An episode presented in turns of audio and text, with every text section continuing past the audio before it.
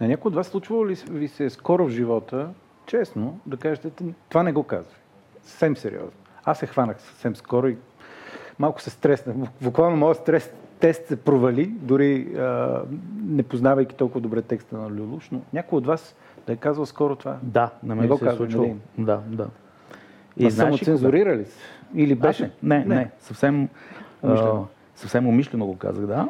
А, това е в един случай, в който а, има един случай, в който аз съм склонен да дам този съвет и той е, а, когато а, видя до себе си същество, което е достатъчно беззащитно и така да се каже, не лековерно, ами по някакъв начин добронамерено, наивно, че да попада в капани, в които ще предизвика срещу себе си огромна реакция, без да съзнава това.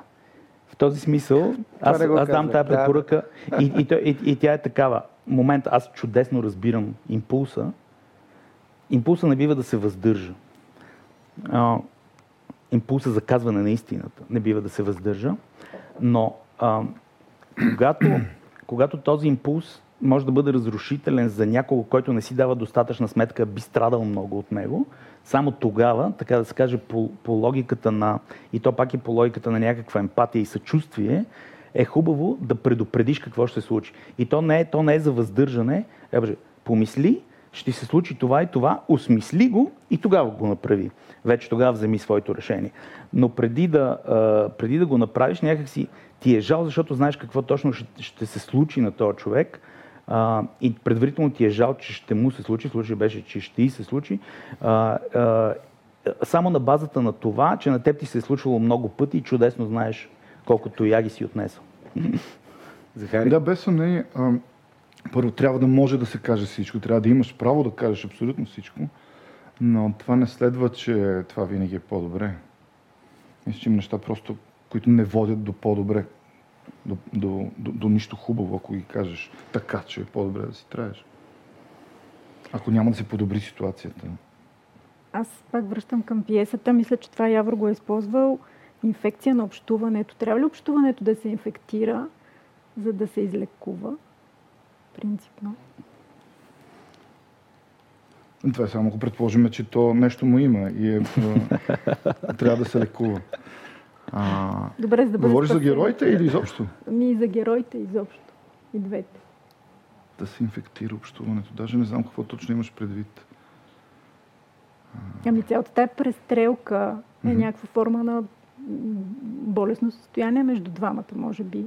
Имунната система на общуването страда. Аз така почвам да разбирам въпрос. Ами ето, какво е намерението? Нали? Според мен тяхното а, генерално намерение един към друг изобщо не е да се инфектират или някой да се разболее или да му се случи нещо неприятно. А то е съвсем в обратната посока. Провокирам те, понеже те обичам. Провокирам те, понеже искам да разбереш как се чувствам. И понеже искам ние да отиваме към, към по-добро. А не да се разболеем и да, да се инфектираме и да умрем. Ето не е задължително и да, да ампутираме. И да ампутираме и да си махаме разни парчета. Там има и друга логика на... Тя според мен е също доста интересна, ако се проследи. Става дума за една такава склонност към нещо, което Фуко нарича паресия. То е желанието да казваш истината на всяка цена, с всичките рискове, които следват от това. Един вид да се поставяш в позиция, която ще те героизира поради мъченичеството, което ще настъпи след като кажеш това, което имаш да кажеш. В този смисъл, те герои са заразени в известен смисъл от, от такава склонност. Обаче, споделянето по този начин помежду всъщност е израз на свръхдоверие, защото това може да се случи само в среда, в която те са един с друг вкъщи често го и повтарят. Нали, момент. Аз това не го казвам по телевизията, това го казвам тук, да. помежду си, да, да, си говорим ние. Разбира се, че няма да изляза да го кажа по телевизията. Има една такава част, която героинята току-що е дала интервю по телевизията. Той гледа интервюто много скептично и каза, твърдо откровено. Не добре. а защо? Защо да е недобре, като е твърдо, твърдо откровено? Аз просто съм искрена. Е, даде и следва една цяла сцена, която е пълна с аргументи, защо тази истина няма никакъв смисъл, според него изказана по телевизията и по какъв начин тя изпада в слабост, каза и така нататък. И а, в самото това общуване вътре а, се стига до нещо, което а, те самите, за тях се оказва много важно като поддръжка на техния съвместен живот изобщо.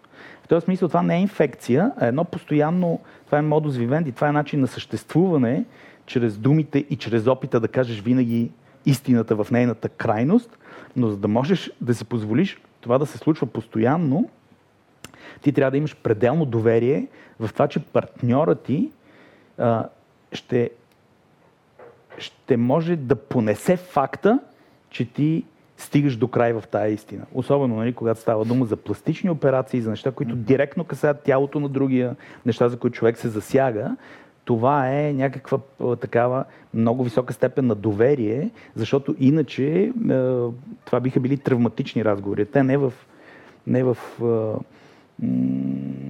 тази степен или в този смисъл са травматични. Те са по някакъв начин и а, споделеното лоно на живота, което е много важно, защото в крайна сметка само това може да те доведе накрая да се прегърнеш с някого, въпреки всичките си конфликти с него и да продължите да живеете заедно.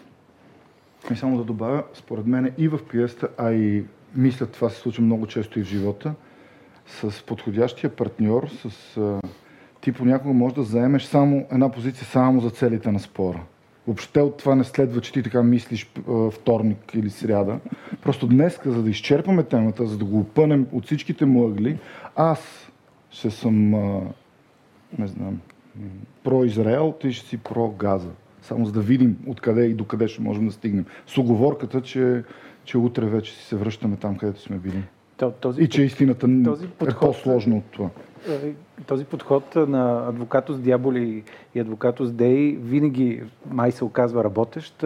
Стига обаче тази условност да знаем, че утре вече не сме такива, каквито сме. Ясно е, че само за целите на този разговор. Mm. Та в този смисъл, между другото, заваля сняг, само да ви кажа, това е ето това е обективна и първи сняг. Чисти първи сняг. заваля сняг. Чисти първи сняг. Натрупването на думи в този смисъл, натрупването на думи, думи, връз думи, като развалини върху развалини, дали, питам сега... Ма не е като развалини в случая. не, виж как се заиграхме, заиграхме се с това. А, дали пък те не водят до обесценяване на истината, не на думите? Много думи, много думи. Коя е истина, за коя говорим? В да. случай театралната, но в случай тази, за която... Ами аз мисля, е, че Явор отговори, че в зависимост от случая може една дума просто да я обез, обезцениш тотално и да я обесилиш и тя да спре да означава каквото и да било. И обратно. Повторение. Да, още повече въпросът с истината е много проблематичен, защото а, така, ако, ако, ако вземем общото понятие за истина, най-общо казано, някакво съответствие на нещата, които казваме с някаква реалност, която те реферират. Която приемаме, да. Да, или която те отразяват. Самото това отношение е много проблематично и често иллюзорно. В този смисъл, такова съответствие между думите и нещата не съществува и ако то съществуваше, тогава света щеше да бъде вред. Той именно поради това, че има интерпретация от тази реалност до нейното отражение и че е, всеки вижда тази реалност по различен начин, а, ние повечето, и даже бих казал всички, я конструираме тази реалност в главите си. Нали? Ние имаме проект за свят в собствените си глави и си представяме, че света е това, което ние си мислим, че света е. И, и според него казва, да, това е истина, и според, точно така, и според него да. заявяваме собствената си истина и тия истини влизат в много тежък конфликт помежду си и така нататък. Въпроса, въпроса в това е, той е много сложен, с него се занимават езиковеди, философи, страшно много време. Никой не е стигнал до нещо, което може да каже, аха, вижте, това е обективната истина. Даже самото, самата употреба на, на словосъчетанието обективна истина, като е, че аз по телевизията, нали, аз умирам от смях, защото обективна истина или пък да бъдеш, или някой субект да казва за себе си, че е обективен, нали, това е противоречие в себе си. Няма как ние субекти да имаме обективен възглед върху нещо или пък да привеждаме възгледа си в някаква обективност. Това са приближения.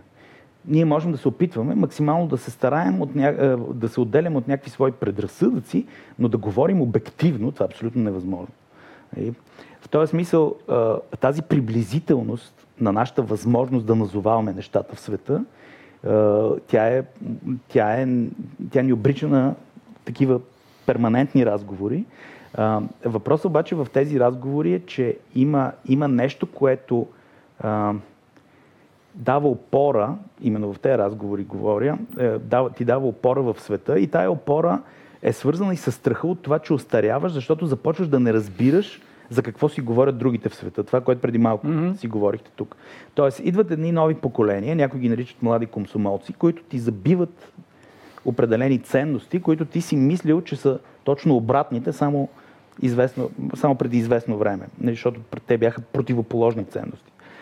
Да кажем, сега има много жестока криза на ценностите на 68 година. Нали, цялото поколение на 68 година ме накопитат излиза от политическо обращение – всичкото това, което е свързано с нея, сексуална революция, сексуално разкрепостяване, алкохол, дроги, всякакви такива неща, започват да, да се преобръщат в е, ценностната система на общественото съзнание и започват да стават демоде. Нали, в момента 68-ерите са старите чичковци.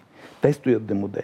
И сега, ти като си израснал с това нещо, с Woodstock и с рок н рол и всички тия работи, и влизаш в фаза, в която изведнъж едно такова цяло поколение влиза в режим на пълна непригодност, вербална, ценностна, каква ли не е, тогава ти трябва някаква опора в света, с която ти да се справиш с факта, че идваш от някакви години, които са от преди годините от на... Твоите 68. Да, от моите 60. Да, аз да кажем не съм от 68, трябва да аз съм от грънч генерацията, но все едно и тя след да, малко да. вече заминава. Въпросът е в това, че тези хора, два, двамата, тая пиеса е за, за едни такива двама, които се опитват през цялото време да осъществят операцията по собственото си актуализиране, за да могат да продължат да обитават този свят, който настъпва, а те не могат до край да си обяснят какво се случва в него. В този смисъл интелигентността, е, казват е, много често и правилно, че това да можеш да се адаптираш към новите обстоятелства в света е всъщност собствената дефиниция на интелигентност. На интелигентност. Да. И, и това е начина по който те се опитват интелигентно да се справят с този проблем да разберат защо дъщеря им ходи да а, протестира пред парламента в Брюксел а, по зелени теми и защо тя а, лети до там с самолет. Като как? Което само по себе да. си пак противоречи. Като как тя оставя въглероден отпечатък, но едно време с това ходи да а, демонстрира против въглеродния отпечатък. И по какъв начин ние да разговаряме изобщо с а, свръхекстремната си вече дъщеря в а, нейните така, а, зелени акции. А, това са неща, които, с, с които хората просто се срещат и всички се срещат и, и, и не случайно те ги припознават в тая пиеса и тя намира базата си тъкмо в това. Те затова казват, ние сме като вкъщи, да, гледаме се, нали, ние така си разговаряме вкъщи, защото това са насъщни а, а, обстоятелства, които почти всеки от нас има в живота си днес. Ами аз, освен да ви благодаря за наистина интересния разговор и вън Как наистина интересно. Нещо нарочно го казвам. обективна, обективна истина беше. Това искам да кажа. Вали сняг, но това не го казвайте никому. А, и да припомним, че до вечер в 22 часа. 22 часа е представлението. Това не го казвай. С Теодора Духовникова и Захари Бахаров. Зала Люмиер, с любезното съдействие на Националния дворец на културата, на които много благодарим. А успоредно с това и Велик Сковинов в Народния театър с Владо Пенев и Павлин Петрунов, пиеса на Константин Илиев. Ето. Двете ни късни съдържания. И двете в двете късни да. представления. Да. Добре. Благодарим много. Ще се видим отново след малко. Останете, както се казва, с нас. Обективно.